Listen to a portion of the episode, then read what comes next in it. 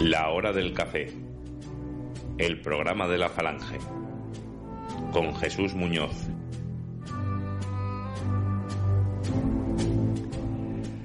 Buenas tardes, camaradas, buenas tardes, compatriotas, bienvenidos al programa La Hora del Café número 224, al que estáis invitados a escuchar.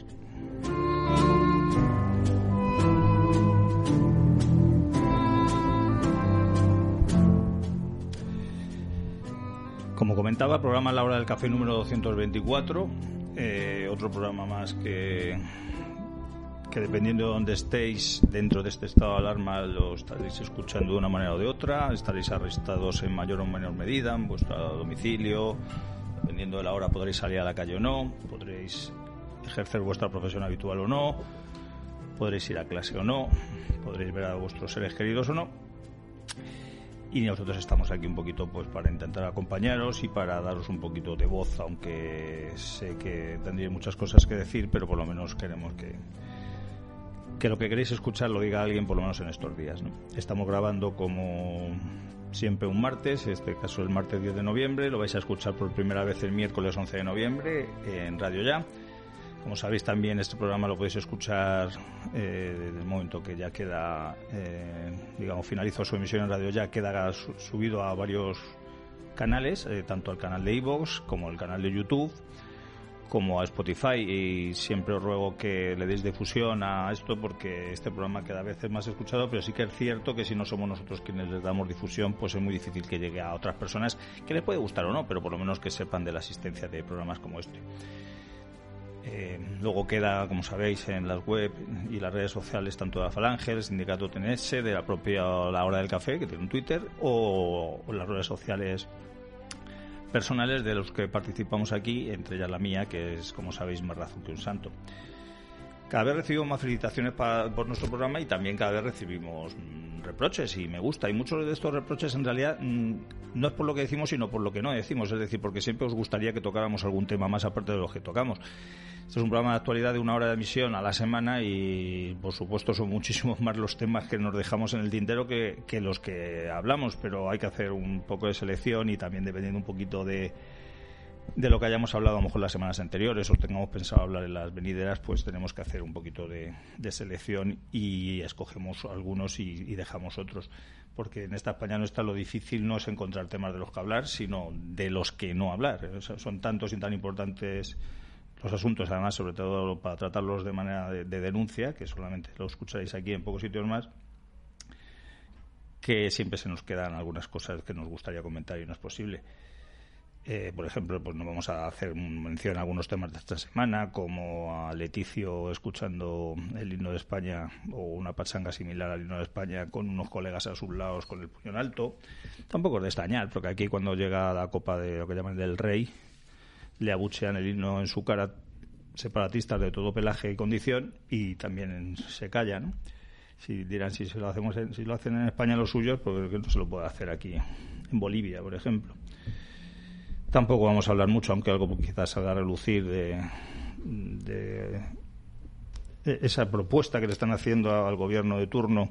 El otro, si estuviera otro también le haría lo mismo. Con el IVA de las mascarillas, que ha dicho que no, que de momento que no lo van a rebajar. Aquí es como si fuera un artículo de lujo, igual que compras un piano, que una bolsita de mascarillas, que además son obligatorias, y que además te meten 600 pavos de multa si no te la pones. Y el IVA es el mismo. Hoy yo citaba en Twitter a nuestro querido Ramiro Ledesma Ramos, que decía aquello de queremos y pedimos la aplicación de las penas más rigurosas para aquellos que especulan con la miseria del pueblo. Y viene ni que pintada para este tema, ¿no? A ver lo que tarda Vox en copiarnos este mensaje, eso sí, sin decir que es de Ramiro Ledesma, todos se creerán que es de Santi. También quizá toquemos, pero muy de pasada, el tema de la vacuna. Están todos muy contentos, han subido la bolsa como no subía en 10 años y está todo el mundo alborozado porque dentro de un año, pues a lo mejor los que se quieran vacunar, conmigo que no cuenten, pues tendrán una vacuna. Y digo yo, ¿quieren que les aplaudamos otra vez a las 8? O sea, decirles que aguanten un año a nuestros trabajadores que están en la cola del paro, con muy pocas posibilidades de encontrar empleo, a esos autónomos, pequeños y medianos empresarios que han echado la persiana y que no saben si la van a poder subir nunca, los que están en las colas del hambre sin fin, Esperar un año, que luego las dirán, ay, pero no nos ha salido bien la vacuna y seguiréis aquí pasando hambre, miserias, y por supuesto os tendremos controlados. Y podríamos hablar de muchos más temas, pero vamos a abordar hoy sobre todo dos de ellos. Uno que tiene muchas derivadas, que es el tema de la educación en España, la Ley Celaá, y a la vez ligándolo con la persecución al idioma español. Y el otro tema, pues también es un tema que esta semana ha dado mucho que hablar, además estamos en un medio de comunicación y por lo tanto pues también nos compete directamente, y es el tema del Ministerio de la Verdad, que le llaman unos, la Ley Mordaza, que le llaman otros, contra la prensa y también contra las redes sociales. Estos gobiernos tan progres y tan amantes de la libertad, que lo primero que hacen cuando llegan al poder es acabar con la libertad de los demás, entre ellas la libertad, en este caso de información, y la libertad de expresión. Para hablar de estos temas, además hoy teníamos aquí a dos personas, pasa que una de momento se ha retrasado, esperemos que llegue, pero voy a ir presentando, por supuesto, a la persona que está con nosotros. Ella es Pati, no ha venido hasta ahora a este programa, pero esperamos que venga todas las veces que ella quiera y que la dejen. Porque como sé que no se corta un pelo, pues es posible que le apliquen también alguna de estas leyes nuevas. Buenas tardes, Pati. Buenas tardes, Jesús. Todo bien, ¿verdad? Muy bien, estupendamente. Pati es muy joven, comparado conmigo, casi todo el mundo que viene a la radio es joven, pero sí que es cierto, es que es muy joven. Y además, aunque sea aquí la primera vez que vaya a participar, no estoy seguro que muchos de vosotros, y más porque lo hemos anunciado desde hace unas horas en las redes sociales, pues ya sabíais y la estabais esperando. Pati se mueve mucho por redes sociales, es muy activa, pero además estudia y trabaja, ¿no? Sí, estudio y trabajo. Estudio el doble grado de Derecho y ADE. También estoy haciendo un máster y lo compagino pues con un trabajo que tengo, que a la vez me sirve pues como prácticas y a la vez pues para ganarme un dinero extra. Pues bien, o sea que algunos son ninis y tú eres todo. Sí. Tú eres... Pues perfecto, pues viene aquí en calidad de muchas cosas, ¿no? De mujer, que vienen por aquí pocas, aunque ya sabéis que yo suelo traer algunas. Viene en calidad de persona inteligente, de persona comprometida, como decía, en redes sociales, y no solo eso. Y que además, pues seguro que tiene mucho que aportar en los temas que vamos a tratar hoy, y que además me gusta que lo trate, como decía antes, mujeres, y que lo trate gente joven, porque me consta que este programa cada vez lo escucha más gente de más variados, como llaman ahora, espectros, ¿no? Entonces, no quiero que se ciña exclusivamente a los oyentes habituales, que se pueden ver muy representados con los que pasan por aquí, pero que también quieren voces nuevas y voces con las cuales identificarse. Pues mientras viene la otra persona, que esperemos que llegue, porque Madrid ya sabéis que tiene muchos problemas de llegar a los sitios, vamos a empezar a abordar, no sé por dónde quieres que empiece, para quitarnos un orden medio, damos una pincelada sobre las elecciones de Estados Unidos, porque en realidad no es un tema que a ti y a mí nos apasione, no, pero sí, que sí. Si quieres tocar un poco el tema de la democracia, bueno, la democracia como se entiende a día de hoy, yo si quieres te puedo dar mi opinión sin problema alguno. Pues sí, porque aunque unos son peores que otros, en sí. Este caso los dos candidatos que hay, pues yo tuviera que votar en Estados Unidos, pues evidentemente no hubiera votado ninguno, pero sí que es cierto que no soy americano, entonces no sé cómo sentiría aquello, uh-huh. Pero que aunque sean similares en muchas cosas y en otras no, lo que yo a mí más... Hay gente que está muy preocupada con el tema de estas elecciones. A mí lo que más me ha preocupado, que no me preocupa, sino lo que me preocupa es que la gente todavía se escandaliza con estas cosas, es que se les caen algunos santos de los altares cuando ven que la democracia no funciona como ellos que piensan, incluso en estos países que nos ponen tan como ejemplo de valores democráticos, uh-huh. Y aquellos que piensan tanto en las elecciones. Hablaremos ahora un poquillo de ellos. Yo solamente quiero decir una cosa. Si a esta persona que Donald Trump, que se supone que para muchos lo dicen, ha estado diciendo durante estos 4 años de mandato, que es el personaje más poderoso del mundo, son capaces de hacerle tantas trampas como parece que le han hecho, imaginaos las trampas que nos hacen a nosotros cuando nos presentamos a las elecciones, ¿no? O sea, uh-huh.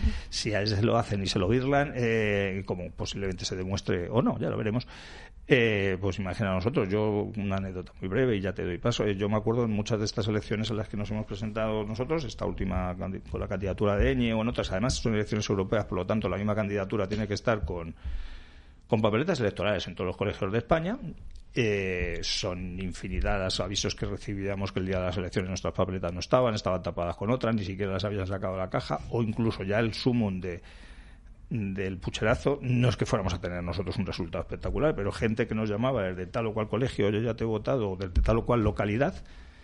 Entonces, con lo cual, luego cuando ibas a mirar los votos que habías obtenido en esa localidad, veías que tenías 0 votos. Y dices, bueno, por lo menos este señor o esta señora me había dicho que me había votado. O sea, pues ni eso los cuentan.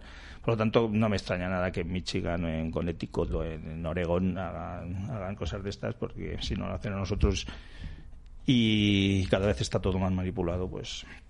Pero cuéntanos, Pati, lo que quieras tú sobre este tema. Bueno, pues yo te voy a tocar un poquito lo que opino sobre el tema de la democracia y lo que se entiende hoy como democracia, y son un poquillo pues a colación un poco de lo que ha ocurrido con Estados Unidos, ¿vale? Entonces, bueno, pues lo que hoy llamamos democracias parlamentarias es algo que se ha metificado hasta tal punto de hacerlo algo que es intocable, que no se puede tocar. Lo que hemos visto en el proceso americano pues es el claro ejemplo de aquello, de que eso no es ningún paraíso de perfección, ni que sus instituciones funcionan pues como un reloj suizo, en absoluto, no es así.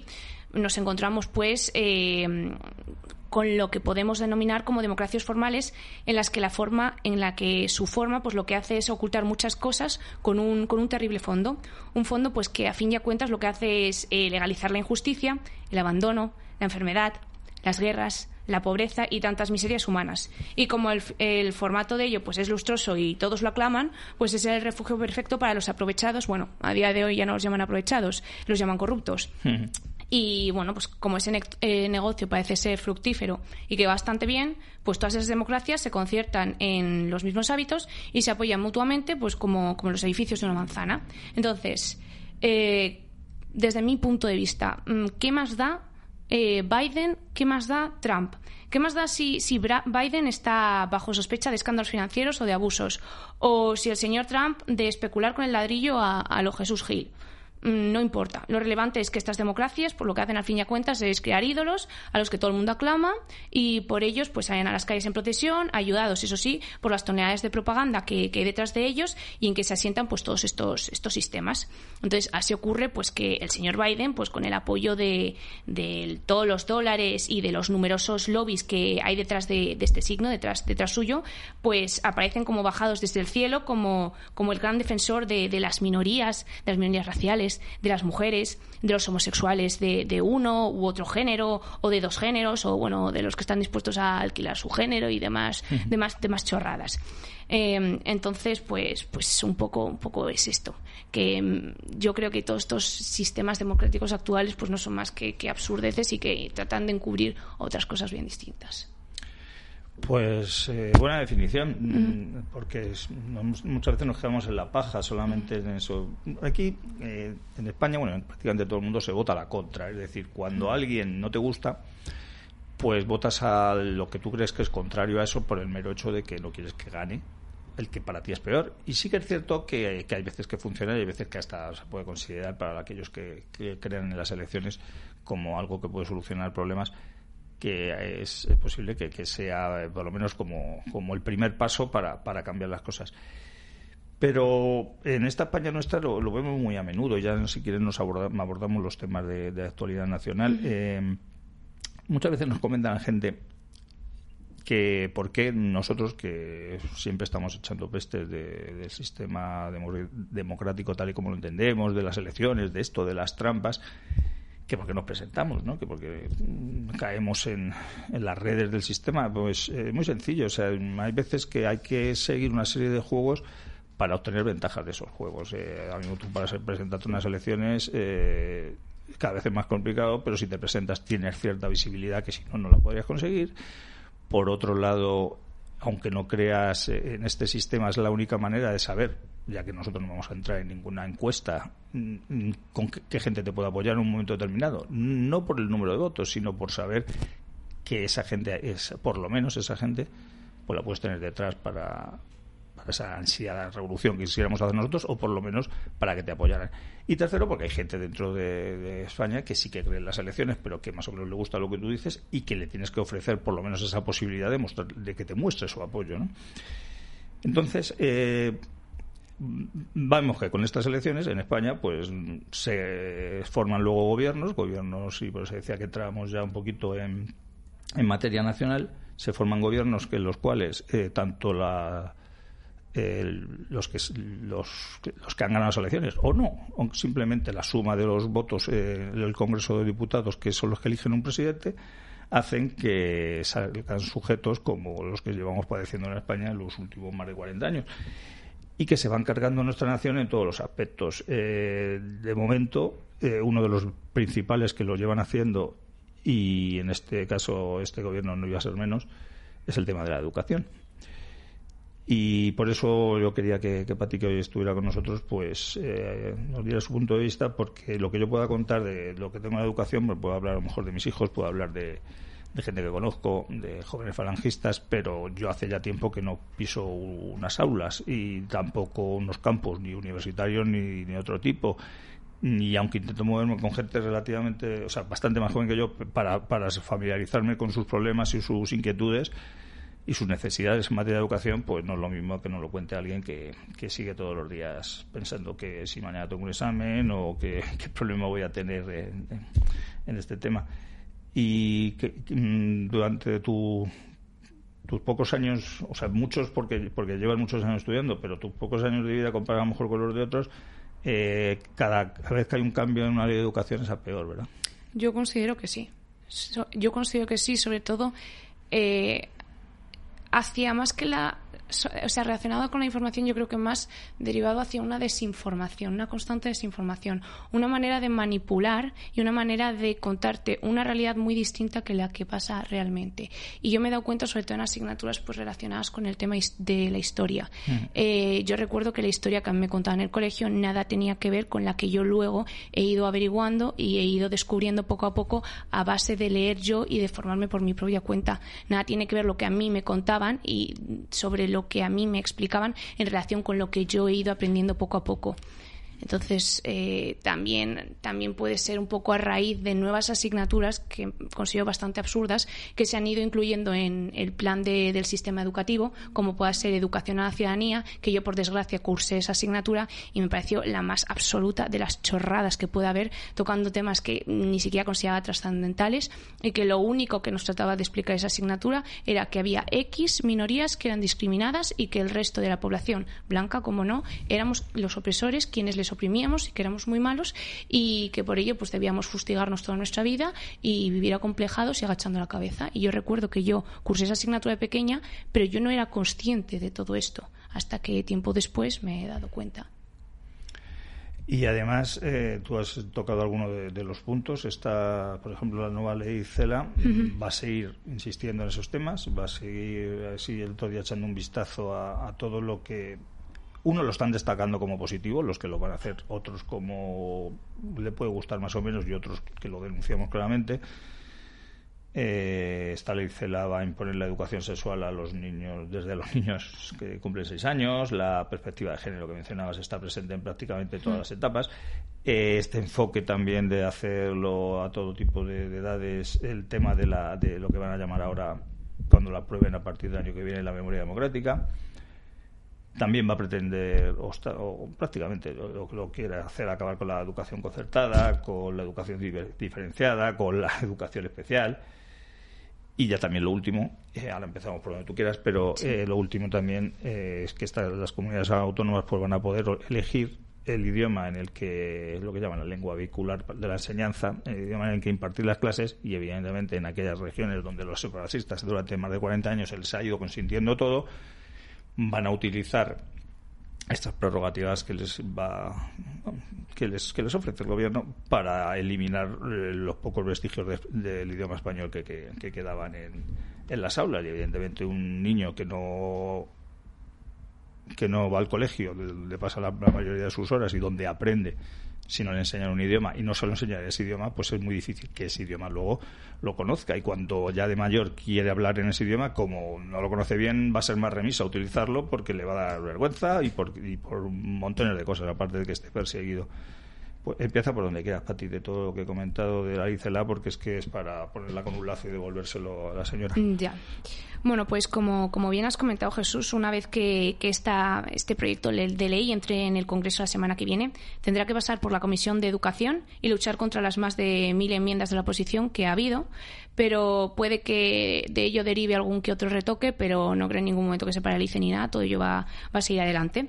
Entonces, la Ley Celaá, ¿exactamente qué hace? Pues propone una especie de giro, una especie de cambio de 180 grados respecto al sistema aún vigente. Y ese último escalón de un desbarajuste y una locura legislativa que comienza, pues como no, tras la Constitución del 78 y que han pedido pues tener un sistema de calidad y de permanencia en el tiempo y bueno, pues teniendo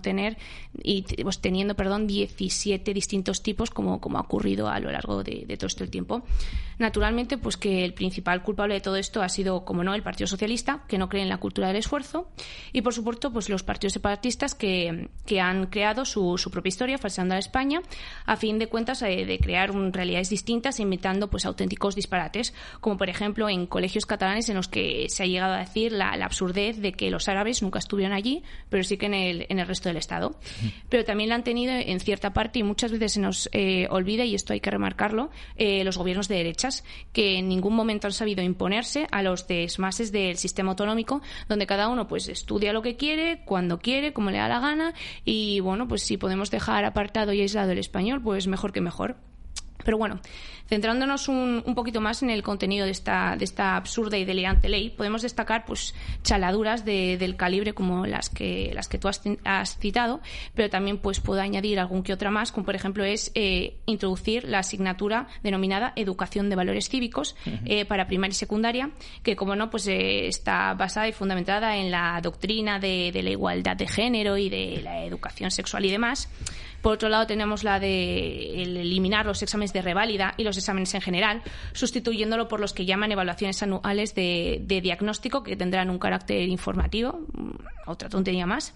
Luego, por otro lado, tenemos pues lo que también has comentado, que el castellano deje ser un idioma vehicular en los colegios y que sea la comunidad autónoma la que decida pues el idioma que prevalecerá en esa comunidad autónoma. Y probablemente pues la más, desde mi punto de vista, la más polémica de todas y la que ha generado un mayor revuelo, que es la de que en un plazo de unos 10 años, creo que son, los alumnos de educación especial pues lo que harán es pasar a integrarse a centros ordinarios. Entonces, pues parece ser que de poco ha servido que unos 300.000 padres de estos niños pues hayan salido a quejarse y hayan puesto el grito en el cielo. Parece que no ha servido de absolutamente nada, que al gobierno le es completamente indiferente. Y se nota que el padre de esta idea en ningún momento ha tenido un hijo con síndrome de Down, de Rett, autismo o cualquier otra discapacidad, porque precisamente es gracias a estos centros educativos de educación especial que estos niños son capaces de alcanzar su desarrollo máximo en muchos casos. Entonces, privarles de esos centros a esos niños, lo único que hace es negarles de un derecho a tener una educación. En fin, todo esto yo creo que más bien, más que tratarse de un adoctrinamiento, yo creo que excede eso y se adentra en la más despiadada de todas las crueldades que pueda existir. Y ya por último, y acabando pues un poco con esto, yo considero que la escuela realmente debe ser un complemento a la educación familiar. En modo alguno un centro de experimentación ni alienación ideológica y mucho menos una fábrica potenciadora de vagos, gente que no quiere estudiar, que no quiere hacer absolutamente nada, sin prueba alguna de que requieran esfuerzo y que se permita a los niños hacer lo que les dé la gana. Porque para algo están los padres, que son quienes deben decidir en el centro en el que quieren que sus hijos estudien y que deben ser quienes impulsen a los niños a que continúen estudiando y no deben ser los propios niños quienes decidan si quieren o no quieren seguir estudiando. El colegio, pues a fin y a cuentas, está para formar objetivamente y no para crear pues sucursales de las casas del pueblo, ni mucho menos de la liga LGTBIXZW y continuamos el abecedario. Pero bueno, ¿cuál es el objetivo de todo esto? Y es a lo que yo quiero llegar. Tiene un objetivo muy claro. Entonces, su objetivo es que quieren y desean con todas sus fuerzas y para ello van a usar cualquier medio que haga falta, una juventud que esté alienada, una juventud que esté adoctrinada y una juventud que no tenga criterio propio alguno. En definitiva, lo que quieren es una especie de semillero de votantes que les consigan que ellos sigan perpetuando en el poder. Pero bueno, ya veremos a ver si estamos equivocados o no, y de si de esta maravillosa reforma que va a haber, pues vamos a ver cuántos premios Nobel acaban saliendo de todo ello. Bueno, desgraciadamente a lo mejor salen premios Nobel porque también van a bajar tanto el listón de, que puede ser aquí uno que sepa sumar, a lo mejor sí le pueden dar el premio Nobel en matemáticas. Pero me quedo con todo lo que has dicho, pero sobre todo en algo que has dicho en un momento que yo no lo he comentado cuando estaba haciendo un poquito, estaba pasando revista a casi todo lo malo que hace esta ley, que tiene esta ley, y era lo de la cultura del esfuerzo, de que yo no he comentado, pero mucha gente ya lo sabe, que ahora incluso van a poder pasar de curso sin aprobar. Sí, sí, sí. Me consta, o sea, de hecho tengo aquí en la mesa una persona que quiere formarse y que hace todo lo posible para aprender, no exclusivamente por sacar unas notas con la cual a lo mejor obtener un título, que algo que también es legítimo, aunque para mí no es lo más importante de los estudios, ¿no? Pero me consta que si creas, como tú muy bien has dicho, una juventud acomodaticia, aparte de que esté adocenada y alineada y con una ideología ramplante, ¿no? Pero si creas una sociedad que en sus eslabones de abajo, que cuando la persona es rebelde, el chico joven que por sí pues puede plantearse porque tiene que ir a clase o porque tiene que estudiar para ver un futuro, y más cuando vea que estudio o no estudie va a tener problemas para encontrar un puesto de trabajo, o los motivos que se le puedan pasar por la cabeza, algunos son ciertos, si encima le dan la posibilidad de sacar ese título sin aprobar, y el aprobar supone que ni siquiera va a tener que estudiar, porque se puede estudiar y luego aprobar o no, pero si ya te lo van a dar, pues solamente a la gente a lo mejor como tú son los que van a intentar formarse. Y eso es muy triste, porque yo lo he dicho muchas veces, o sea, ahora mismo en los colegios, en los institutos, en las universidades españolas están yendo estos días, ahora no porque ya es por la tarde, pero mañana por la mañana pues irán aquellos que van allí con sus mochilas, y van a ser pues los arquitectos del mañana, los médicos del mañana, los albañiles del mañana también, los carpinteros, los fontaneros, desgraciadamente los políticos del mañana, los jueces del mañana, los policías del mañana, y entonces eso es lo que nos espera a la mayoría de los españoles, los que incluso creemos en la teoría de que hay que sacrificarse para llegar a buen fin. Pues vamos a ver que aquellos que nos mandan, aquellos que nos enseñan, aquellos que nos juzgan, aquellos que son periodistas y hablan sobre nosotros, pues son auténticos zotes. Y la mayoría son auténticos zotes, porque es que también los profesores, que eso es lo que quería, pues querías tú comentar alguna anécdota o lo que sea, es que precisamente esos profesores ya empiezan a ser de estas generaciones de que eran zotes como estudiantes, entonces ahora son zotes como profesores, con lo cual de un zote profesor es muy difícil que salga un buen estudiante aunque tenga ganas, ¿no? ¿Para ti? Sí, yo, gracias a Dios, he tenido un poco de todo. Uh-huh. He tenido desde profesores a que, bueno, gracias a la libertad de cátedra, pues sí que han podido dar su punto de vista, su opinión, y que muchas veces esa opinión pues se alejaba de la comúnmente aceptada. Entonces sí que daba gusto hablar muchas veces con ellos en clase, porque podíamos llegar a bastantes puntos en común y era bastante interesante poder debatir con ellos. Pero sí que he tenido otros profesores que han tratado a toda costa de imponer de una manera u de otra su forma de pensar en clase, y sí que he llegado a tener no problemas graves, pero sí que he llegado a tener algún que otro problema y redencilla y roce con más de uno, por yo tener una manera de pensar, ellos una manera muy distinta, y curiosamente su manera era la buena y la mía era la mala. Y muchas veces ocurría que yo se lo intentaba razonar de una manera correcta, en ningún momento yo le faltaba el respeto, pero ellos sí que me faltaban el respeto a mí. Entonces, bueno, pues es curioso como los que se dicen tolerantes son todo lo contrario, y son precisamente quienes no toleran otras formas de pensar muy distintas a la suya. Y incurren en lo de siempre, en el típico insulto paraguas de... Bueno, insulto, yo no lo considero insulto alguno, el de fascista. Uh-huh. Pero han prostituido tanto el término que ya realmente no sabes qué es o qué deja de ser fascista, porque para ellos todo es fascista. Entonces, yo no me lo tomo como insulto alguno. Todo lo que no le gusta. Claro, claro. Yo no me lo tomo como insulto alguno. Para mí no lo es, pero me hace gracia que ellos precisamente sí que lo usen como arma arrojadiza a modo de insulto. Es curioso, pero bueno. Pues vamos a pasar a publicidad y luego tocamos un poquito el tema de la persecución al idioma español y el otro tema que queríamos contar del Ministerio de la Verdad y la Ley Mordaza. Pasamos a publicidad. registromihorario.com. Evite sanciones y cumpla con la ley de registro de forma totalmente digital. registromihorario.com, con registro flexible de horas y multiplataforma en todos los sistemas operativos, para empresas de cualquier tamaño, desde cualquier ubicación, teletrabajo, geolocalización y sistema biométrico. registromihorario.com. Ahorre costes y optimice recursos con informes personalizados. No olvide el registro de horas de sus empleados. registromihorario.com es la mejor solución. Entre ahora en registromihorario.com y contrátelo con el código de descuento Radio Ya. Colegio Camino Real, Escuela Infantil y Centro de Formación Profesional. Instituciones docentes totalmente privadas, preparadas para aplicar la LOMLOE y el bono escolar. Abierta matrícula. Visítenos de lunes a viernes, previa cita en Torrejón de Ardoz. Taiwán. Un país de 23 millones de habitantes excluido de Naciones Unidas. Potencia económica, Taiwán es líder en investigación. Durante 2019 ha dado servicio a más de 70 millones de pasajeros en sus 17 aeropuertos. Sin embargo, no le es permitido tomar parte en decisiones cruciales, con un territorio superior al de otros 123 países del mundo. Taiwán, lugar clave para la seguridad y eficacia del transporte aéreo en Asia, debe tener su sitio en la Organización Internacional de Aviación Civil. Apoya la participación significativa de Taiwán en la ONU. Para más información, visite el Facebook de Taiwán en España.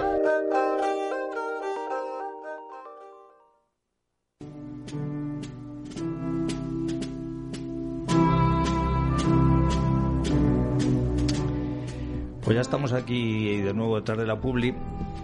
Estamos en el mes de noviembre y antes de retomar los temas que quería tratar hoy con Patricia, quiero contestar a inquietudes además completamente lógicas relacionadas con los actos del 20 de noviembre que hacemos todos los años, los actos tradicionales falangistas, que además cada vez son más reivindicativos. Porque evidentemente este es un año muy especial, un año en el que además a los falangistas se nos está prohibiendo, pero vamos, por el artículo 33 casi todos nuestros actos. Algunos los estamos celebrando, pero otros muchos no, y además nos los suelen prohibir con pocas horas de antelación a la fecha en la que está previsto, entre otras cosas para que aunque recurras y luego te dé la razón un tribunal posteriormente, no hayas podido realizar el acto en el momento que querías realizarlo. Entonces hay mucha gente, sobre todo la gente de provincias, que quiere saber si va a poder venir a... Primero, si va a haber actos en el 20 de noviembre, y segundo, si va a poder venir. Pues, hombre, actos están convocados, actos están pedidos ante delegación de gobierno, están informados. Tú a la delegación de gobierno ahora no pides permiso para realizar un acto, tú le informas. Y son ellos los que te niegan la posibilidad de hacer ese acto o te ponen algún tipo de pega, de tanto por el lugar, por la hora o por lo que ellos quieran, que a nosotros siempre nos la suelen poner. Entonces ya se pidió hace más de una semana, autorización, o sea, se informó de estos actos que se iban a celebrar y aún no nos han comunicado. Los actos, os recuerdo lo que estaba previsto, es que este año, además el 20 de noviembre cae en viernes, entonces el acto que normalmente se celebra los viernes, de primero un acto con unos discursos en la calle Génova 24, prácticamente al lado de la casa donde nació José Antonio Primo de Rivera.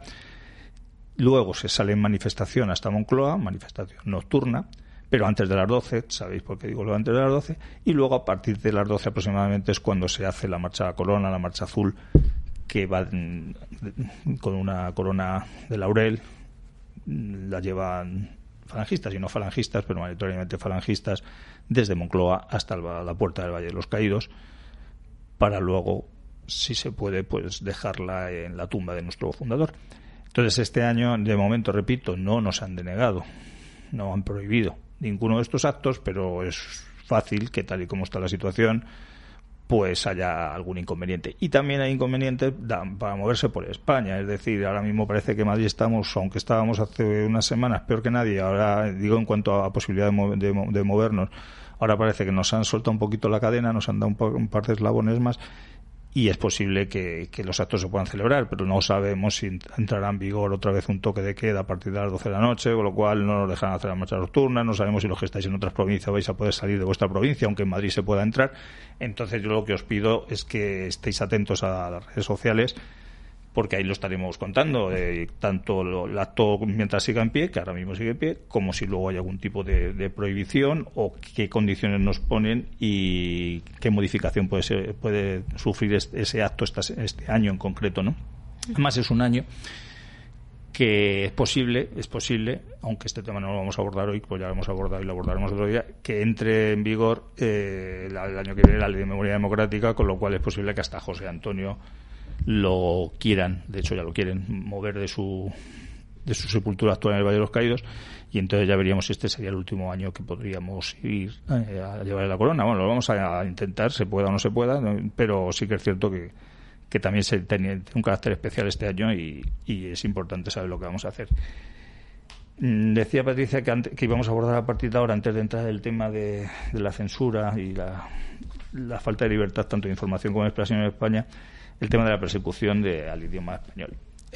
Tú eres muy joven, tú ya has nacido, igual que te has encontrado una educación, perdón, permíteme, que ya era una mierda, sí. Y además esta mierda cada vez huele peor, con el tema de la persecución del español. Tú ya, desde que has nacido, te has encontrado tan perseguido que hasta casi no te ha dado opción de ver cómo podía haber sido antes, ¿no? Siempre sé que puedes tener inquietud para leerlo, para lo que sea, pero tú ya casi puedes dar por hecho de que haya una serie de regiones de España, aunque lo consideres injusto, en las cuales se persigue al idioma oficial de esa nación. De hecho, yo nací en Barcelona, entonces lo sé bastante bien.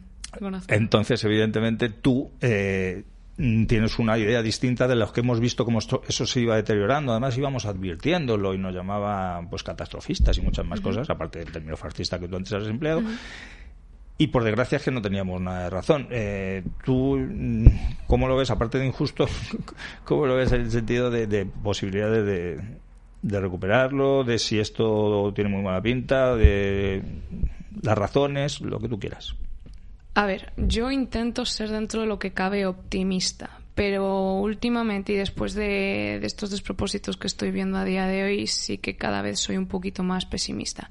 Pero bueno, el ánimo intento que nunca decaiga y siempre intentar ponerme en lo peor y pensar que todo esto se va a acabar solucionando o que va a haber alguna manera de arreglarlo.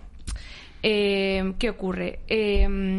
Una lengua tan importante como es el español, que es una de las tres más habladas en todo el mundo, y que además también es una lengua muy importante porque es la lengua del siglo de oro y la que fue casi universal pues durante 4 siglos. Tengamos en cuenta pues que el idioma español fue el idioma del primer imperio global, que poseía una extensión que era 30 veces superior incluso a la del Imperio Romano.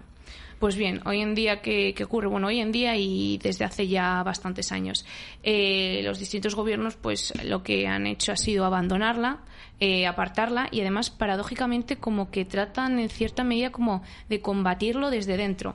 Y prueba de ello es la citada Ley Celaá de Educación 11, que lo que hace, bueno, pues es excluir el español como lengua vehicular en la enseñanza, ya que no figurará realmente como lengua oficial del Estado. Entonces, bueno, pues en la Comisión de Educación del Congreso lo que se ha hecho es, se ha acordado, por exigencia, como no, de los separatistas catalanes, con el voto favorable, de nuevo, como no, del PSOE y de Podemos. Pero lo preocupante del tema es que es tal el despropósito que hasta el propio PNV ha llegado a votar en contra ante semejante atrocidad. Entonces, es algo que es completamente absurdo encontrarnos pues con la paradoja de que lenguas regionales habladas por muy pocos y sin apenas relevancia fuera de sus propias regiones desplazan a una lengua internacional hablada por más de 600 millones de personas. ¿En qué cabeza cabe esto? Esta chaladura, esta locura. Entonces lo que ocurre, pues bueno, pues como ya te he contado, poco a poco cada vez soy más y más pesimista, porque el daño ocasionado al idioma español por culpa de este ataque que está sufriendo puede que sea irreversible para una generación, y estoy segura de que todo esto pues va a acabar acarreando consecuencias bastante graves y de las que no somos conscientes a día de hoy, pero que en un futuro las podremos ver y nos echaremos las manos a la cabeza. Al fin y al cabo, yo creo que todo esto pues terminará empobreciendo a una parte importante de la población, pues será muy difícil de dar marcha atrás e imposibilitará pues las oportunidades laborales entre las distintas zonas de España para los castellano hablantes. Y además a esta circunstancia pues se le acabará sumando los contenidos educativos de cada comunidad autónoma, que tienen poco o nada que ver entre ellos, ya lo hemos podido ver, por lo que en la práctica asistimos a 17 sistemas educativos completamente distintos, buena parte de ellos manipulados escandalosamente y alejados de la realidad histórica, y a eso le sumamos pues que cada comunidad autónoma ahora parece ser que va a tener la potestad de decidir si se estudia o no en español. Pues bueno, pues así nos vamos a ir. Entonces, ¿qué ocurre? Que con todo esto pues van a ocurrir graves consecuencias y graves problemas, porque con todo ello buscan una única cosa. Todo esto obedece a una única finalidad, y es una muy sencilla. Con ello buscan, aparte de hacer desaparecer la única riqueza universal que le queda a España, como es la de poseer una lengua occidental, la lengua occidental más hablada del mundo, es pagar, en cierta parte, el precio que haga falta para que el PSOE siga en el poder. Para ello, pues se atienden a todos los chantajes de los partidos separatistas. Podríamos decir que se trata, al fin y al cabo, de un mero peaje político para lograr el apoyo a los presupuestos del Estado y nada más. Les da exactamente igual lo que haya que sacrificar de por medio, porque lo van a hacer a toda costa con tal de seguir manteniéndose en el poder, cueste lo que cueste. Sí, es, además, completamente de acuerdo en lo que has dicho. Cuando tú quieres acabar con una nación, lo que quieres acabar con la raíz de esa nación. Sabes que de momento va a ser difícil acabar con la nación en sí, pero si vas eliminando... Claro, la nación española, yo siempre lo he comentado, es el único imperio pentacontinental que ha habido, el poco que ha estado en los 5 continentes, en uno con mucha más presencia que en otro, por supuesto, a la vez. Y entonces yo cuando hablo con gente, o bien en extranjeros afincados en España, o cuando sales un poco de España, no pueden entender que se persiga el idioma español, cuando a ellos les encantaría tener un idioma como el español, no solo por su riqueza, por lo que ha aportado a la literatura, sino por el número de las personas que lo hablan, además como lengua materna. Porque además también les encanta que ese idioma, ven que se está prosperando, cada vez hay más gente que quiere estudiar español en cada una de las naciones, sí, tanto sí, de Europa como de fuera de Europa, y entonces no pueden entender, primero, que hay unos españoles que no solo no quieren utilizarlo, sino que no quieren utilizar el idioma, sino que van a encontrar, sino que los gobiernos, y tú lo has hecho muy bien la mención, no solamente los de izquierda, sino los de derechas también, esos gobiernos han sido los que más han colaborado para acabar con ese idioma. Y luego nos hablan por un Instituto Cervantes, luego ves a Leticio pues también haciendo, cuando le toca ir allí a hablar de lo importante que es el idioma español, y luego pues el día también eso relacionado a lo mejor con el día del libro, demás. Es que es la hipocresía, yo creo que es todavía peor, ¿verdad? Porque si todavía se dijera, mira, vamos a hablar en español porque lo odiamos, pero lo peor es eso, es que hacen que lo defienden cuando lo atacan a muerte. A mí sobre todo me da mucha pena, porque yo recuerdo que en más de una ocasión mi madre me ha contado algún que otra anécdota de que mi madre ha llegado a ver como personas asiáticas que iban a vivir a Cataluña o que iban a trabajar a Cataluña, muchas de ellas no sabían hablar español, solo sabían hablar catalán. Y ojo, yo no tengo nada en contra del catalán en absoluto, al igual que no tengo nada en contra del gallego, ni del valenciano, ni demás, pero sí que tengo en contra de que marginen y aíslen por completo el español. Yo no pienso que para proteger una lengua regional sea necesario marginar otra, como es el español, que encima es la lengua propia del país. Me parece un absurdez y un sinsentido y un despropósito. Entonces, bueno, cuando mi madre me contaba estas cosas a mí me daban bastante pena, porque yo como era pequeña tampoco lo recuerdo tan de cerca, pero cuando te lo cuentan te llama bastante la atención. No, y son tantos casos, vamos a dejar el tema este ya, pero son tantos casos de persecución a gente que no puede, como tú dices, estudiar la lengua que quiere, no puede rotular sus negocios en la lengua que quiere, no puede expresarse en los sitios públicos o rellenar simplemente una instancia del idioma que quiera, más que es obligatorio por esta maravillosa Constitución, que es papel mojado, que no sirve absolutamente para nada. Bueno, sí sirve para a los enemigos de España, que puedan hacer lo que les dé la gana, ¿no? Pero es que es esta España nuestra la que, además, y ya con esto cambiamos de tema, nos encontramos con que se ha instaurado, todo, ya veremos si lo hacen o no, simplemente ha sido una manera de presión para luego dar un pasito para atrás y decir que se ha rectificado. Se ha instalado en España ya el Ministerio de la Verdad orwelliano, y tenemos ley mordaza de todo tipo. Tenemos ley mordaza, ahora va a ser de los medios de comunicación, que claro, los medios de comunicación están muy alterados.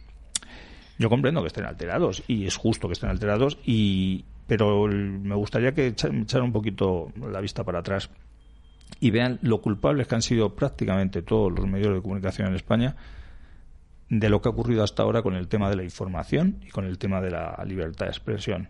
Yo el otro día en otra emisora, no voy a aburrir ahora, aunque bueno, está el vídeo precisamente en nuestro canal de vídeo La Hora del Café, está mi intervención en Radio Inter relacionada con este tema. Hacía mención a un montón de cosas que ahora no voy a recordar, de todo de lo que está prohibido prácticamente hablar en España, y cómo los medios de comunicación que ahora se echan las manos a la cabeza de que dicen que a lo mejor no les van a dejar decir lo que quieran o informar de lo que quieran, no solamente han callado como esquineras cuando eso ocurría, sino que además han colaborado en ese silencio, en esa calumnia al patriotismo, en ese insultarnos ahí cuando ya tienen que hablar de nosotros, porque normalmente intentan que no se hable de nosotros, pero cuando ya no queda más remedio, pues es la calumnia, es el insulto.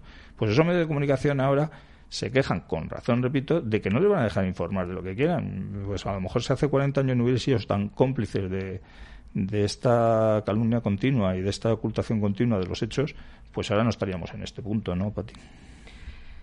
Evidentemente no. Además, como bien has dicho, yo y muchas otras tantas personas hemos visto cómo se nos ha censurado en redes sociales por tweets tan absurdos como simplemente ha sido contradecir cualquier cosa dicha por el gobierno o por el simple hecho de hablar de biología o cosas básicas, uh-huh, como decir que un niño por tener determinados genitales es hombre o determinados genitales es mujer. Sí que yo me llego a enfrentar de que me han denunciado el tuit o me han denunciado la historia o en cualquier lugar en el que lo haya publicado en redes sociales y claro, me resulta curioso eso de la libertad de expresión. ¿Qué libertad de expresión? Si en cualquier momento en el que yo contradigo lo comúnmente aceptado, se me ha silenciado al momento. Entonces, bueno, pues todo esto obedece a determinadas personas que están detrás de todo ello, que lo controlan todo y que son quienes terminan pues silenciándonos y únicamente permitiendo que se vea en las redes sociales y en distintos lugares lo que quieren que aparezcan, porque en ningún momento quieren que ciertas personas o cierta disidencia, por así decirlo, uh-huh, diga otros puntos de vista distintos y consiga que más de una persona abra los ojos y pues empiecen a darse cuenta y se salgan de ese rebaño que a ellos les interesa pues mantener bien cercado. Eso. Sí, porque no nos sorprende a los que ya llevamos muchos años con todo esto, no nos sorprende por eso, porque lo hemos visto, aunque tú estás denunciando cosas injustas, pero ya tienes la suficiente edad como para saber que por mucho que las denuncies es muy difícil que cambien si no hay mucha más gente cambiando. Claro, por supuesto. Nosotros sabemos momentos de la época reciente de España, de los últimos 40 y tantos años, en los cuales éramos más que ahora, digamos los que denunciábamos la injusticia, pero precisamente mucha gente pensaba que como esto no iba a ir a más, como esto era tan absurdo, tan ilógico todo, pues que, bueno, como que no me dejen hablar de este tema, no, pues voy a esconder este símbolo, o no, pues no voy a decir esta palabra, pues no voy a hablar de estas fechas históricas, pues no, porque, bueno, total, sé que voy a tener problemas para hacerlo, pero claro, el momento que vas dando pasitos para atrás, cuando quieres dar un paso para adelante, te has dado cuenta que no puedes dar ninguno de los pasos para adelante, y además han preparado un camino para que el que dé ese paso para adelante ya sea tildado rápidamente. Volvemos a lo de antes, no solo de fascista desde un punto de vista de insultos, sino además empiezas a tener problemas en los trabajos, si trabajas en medios de comunicación y demás. Y ya no lo advertía el general Santiago cuando en una de estas ruedas de prensa infumables de la Primera Guerra Mundial, esta contra el virus, como la llaman ahora, nos decía de que había que destacar el esfuerzo por minimizar los bulos contra el gobierno. Y la gente se le echó encima, con razón, como diciendo, o sea, la Guardia Civil está controlando que no haya opiniones en contra del gobierno. Y luego dijeron, no, eso no. Ese señor le apartaron de en medio porque evidentemente había dicho una verdad que él a lo mejor o no sabía que la debía decir o la dijo para ver cómo colaba. Marlaska luego la ascendió y ahora hemos visto que eso además ya tiene rango de ley. O sea, ya ahora mismo voy a leer las palabras textuales, hay una orden ministerial que permitirá al nuevo Comité Permanente contra la Desinformación examinar la pluralidad y la libertad de las informaciones publicadas en medios de comunicación. Es decir, que va a haber un comité de la verdad que va, de la verdad oficial, claro, que va a vigilar las opiniones vertidas desde la sociedad civil, desde los medios de comunicación, desde las plataformas digitales, desde el mundo académico del que hablábamos antes, desde el sector tecnológico o desde las asociaciones o organizaciones, ya no digamos los partidos de los malos que somos nosotros. Tú has comentado casos de censura y demás. Sí. ¿Ves que hay que puede haber una vuelta atrás? ¿Ves que algún partido o algo puede hacer tanta fuerza? Porque hasta la Unión Europea, que decían algunos, la Unión Europea se va a poner. Yo he leído hoy una nota de que la Comisión Europea ha avalado esta ley. Institucionalmente, pues, ¿ves que puede haber algún cambio? Yo personalmente creo que no. Creo y estoy prácticamente segura de que no. Sobre todo a la gente que es como nosotros, yo creo que nos van a tener silenciados de por vida y que no les interesa en ningún momento que salga a relucir nada de lo que nosotros opinamos ni pensamos. Sí que es cierto que nosotros puede que lo tengamos mucho más complicados que otros, ya que nosotros somos criticados tanto desde el lado de la izquierda como desde el lado de la derecha. Ambos nos ven como enemigos y ambos quieren a toda costa tenernos silenciados. Entonces, si nos están tirando piedras desde un lado como desde el otro, ¿qué tenemos? Entonces, bueno, pues yo creo que lo único que vamos a poder acabar haciendo va a ser buscar otros medios de difusión o buscar otras alternativas, pues a través de las cuales dar nuestra opinión. Aunque, repito, yo creo que lo más importante y fundamental no es solo darlo en redes sociales, ya que ahí vamos a ser censurados, sino tanto en el ámbito privado como en el ámbito público.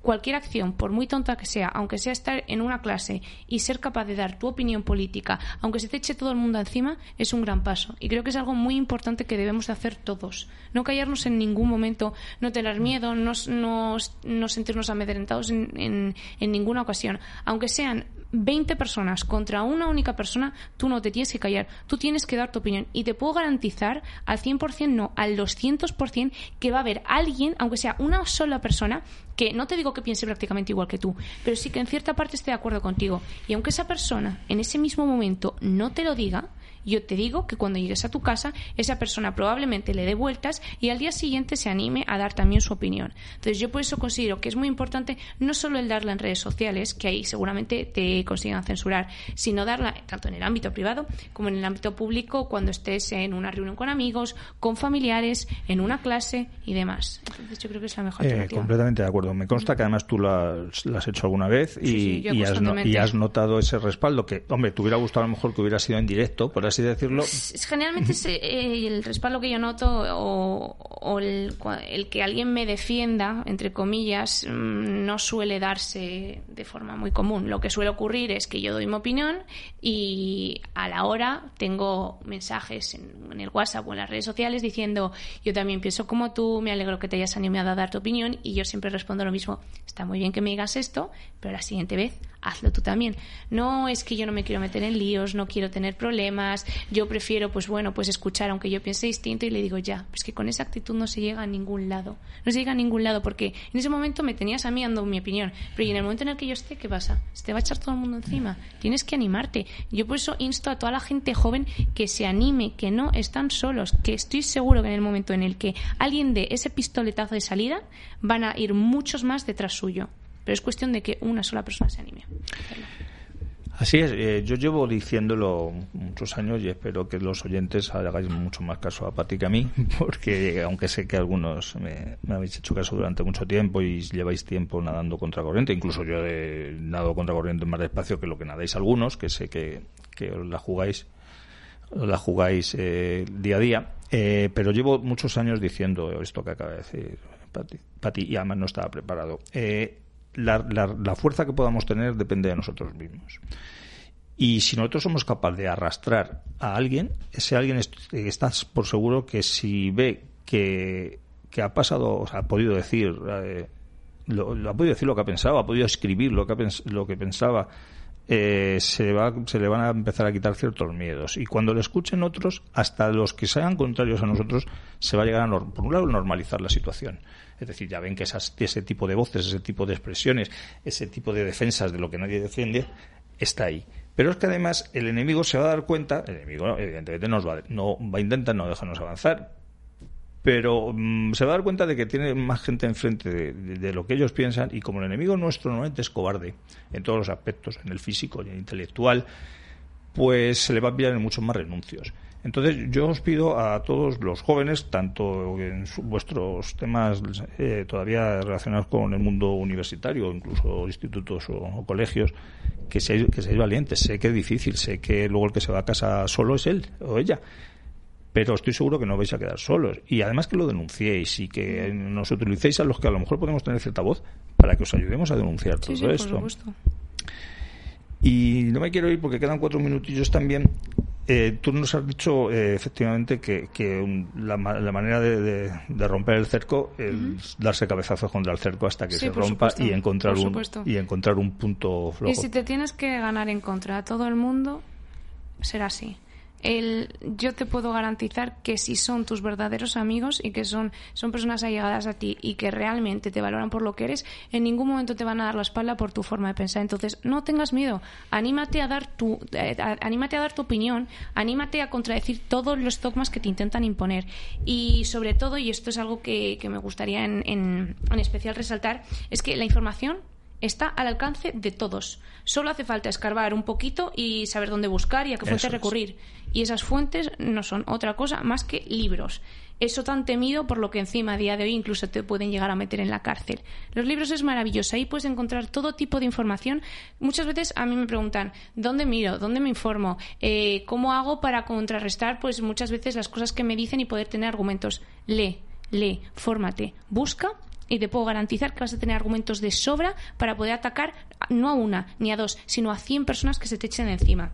Entonces, bueno, pues así, a modo de resumidas cuentas, como ya he dicho, puede que te sientas solo y que creas que no cuentas con impulso alguno para atreverte a dar un paso al frente, pero puede que lo que ocurra es que sea en tus manos en las que esté el dar el pistoletazo de salida, el ser el trampolín de otras tantas personas. Entonces, aunque tú sientas que tú no tienes apoyo de nadie, puede que tú sí que seas la persona que brinde ese apoyo a otras personas y que las animes a moverse. Entonces, con esto que quiero decir, que os animéis, por favor, que deis vuestra opinión y que no os calléis. Aunque que penséis que estéis solos, no lo estáis. Así es, porque hay libertad de información o no, dependiendo si nosotros ayudamos a que la gente se informe. Hay libertad de expresión o no, dependiendo de que nosotros nos atrevamos a decir lo que pensamos, y entonces animamos a otros.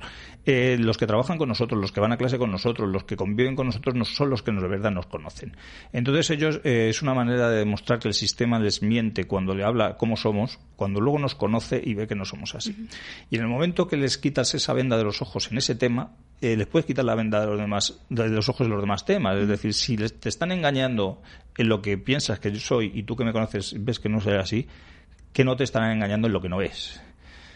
Entonces es muy importante que, como muy bien ha dicho Pati, en cada uno de nosotros está no solo un soldado, una soldada, una guerrera, sino una bandera que nadie debe dejar que se arríe mientras haya razones para seguirla enarbolando, y razones hay de sobra. Yo sé que es complicado en este siglo XXI, ahora mismo el tema de la falta de libertades con el coronavirus es aún más complicado. Pero sinceramente pensar un momento en todo el tiempo que perdéis, en cosas que son absolutamente superfluas y lo que podríais hacer en luchar por lo que de verdad creéis. O sea, Patricia hoy tendría muchas cosas que hacer, pues ha venido aquí a... No ha podido venir otra persona que ya ha venido, con lo cual te da una paliza tremenda hablar. Pero, no pasa nada, no ocurre. Pero has venido aquí, has mostrado tu opinión, estoy seguro que has convencido a más gente que la que iba a convencer yo, y además... has hecho algo que deberían hacer muchos jóvenes, que es dar un paso al frente cuando algunos renuncian o cuando algunos se esconden un poquito por el que dirán. Patricia, nos queda un minutillo todo tuyo para lo que quieras antes de que yo diga arriba España. Pues nada, de nuevo animaros a todos los jóvenes a dar un paso al frente, a dar vuestra opinión, en ningún momento a sentiros coartados, ni amedrentados, ni tener miedo alguno. Yo creo que ese gran cambio que estamos buscando se encuentra en el interior de cada persona, y que esas personas se animen pues a dar ese paso al frente y animar al resto a que, por favor, que en cierta parte perdáis ese miedo y consigáis dar vuestra vuestra opinión, sin importaros el que dirán y demás. Y ya de paso, ya que estoy, si me lo permite Jesús, animaros a que el 20N salgáis de vuestras casas, os vengáis con nosotros y bueno, pues que cuantos más seamos mejor, y que en cuantos más consigamos reunirnos será un espectáculo mucho, ya no solo bonito, sino más rememorativo, ya que puede que sea la última vez que tengamos a José Antonio ahí, tal y como están las cosas. Intentaremos que no sea así. Lo de que José Antonio sea la última vez, hacer caso a Patricia, ya que no me lo hacéis a mí, hacerle caso a Pati. Y allí en esos actos no vais a ver a niños con falda, eso os lo puedo garantizar. No, nos vamos a encargar de que no. Habrá niñas con falda, niñas muy monas o no tan monas, depende, pero niñas muy orgullosas de ser mujeres, hombres muy orgullosos de ser hombres, y patriotas y españoles muy orgullosos de amar a su patria. Nos vamos, muchas gracias Pati, y por favor difundir este programa. Arriba España.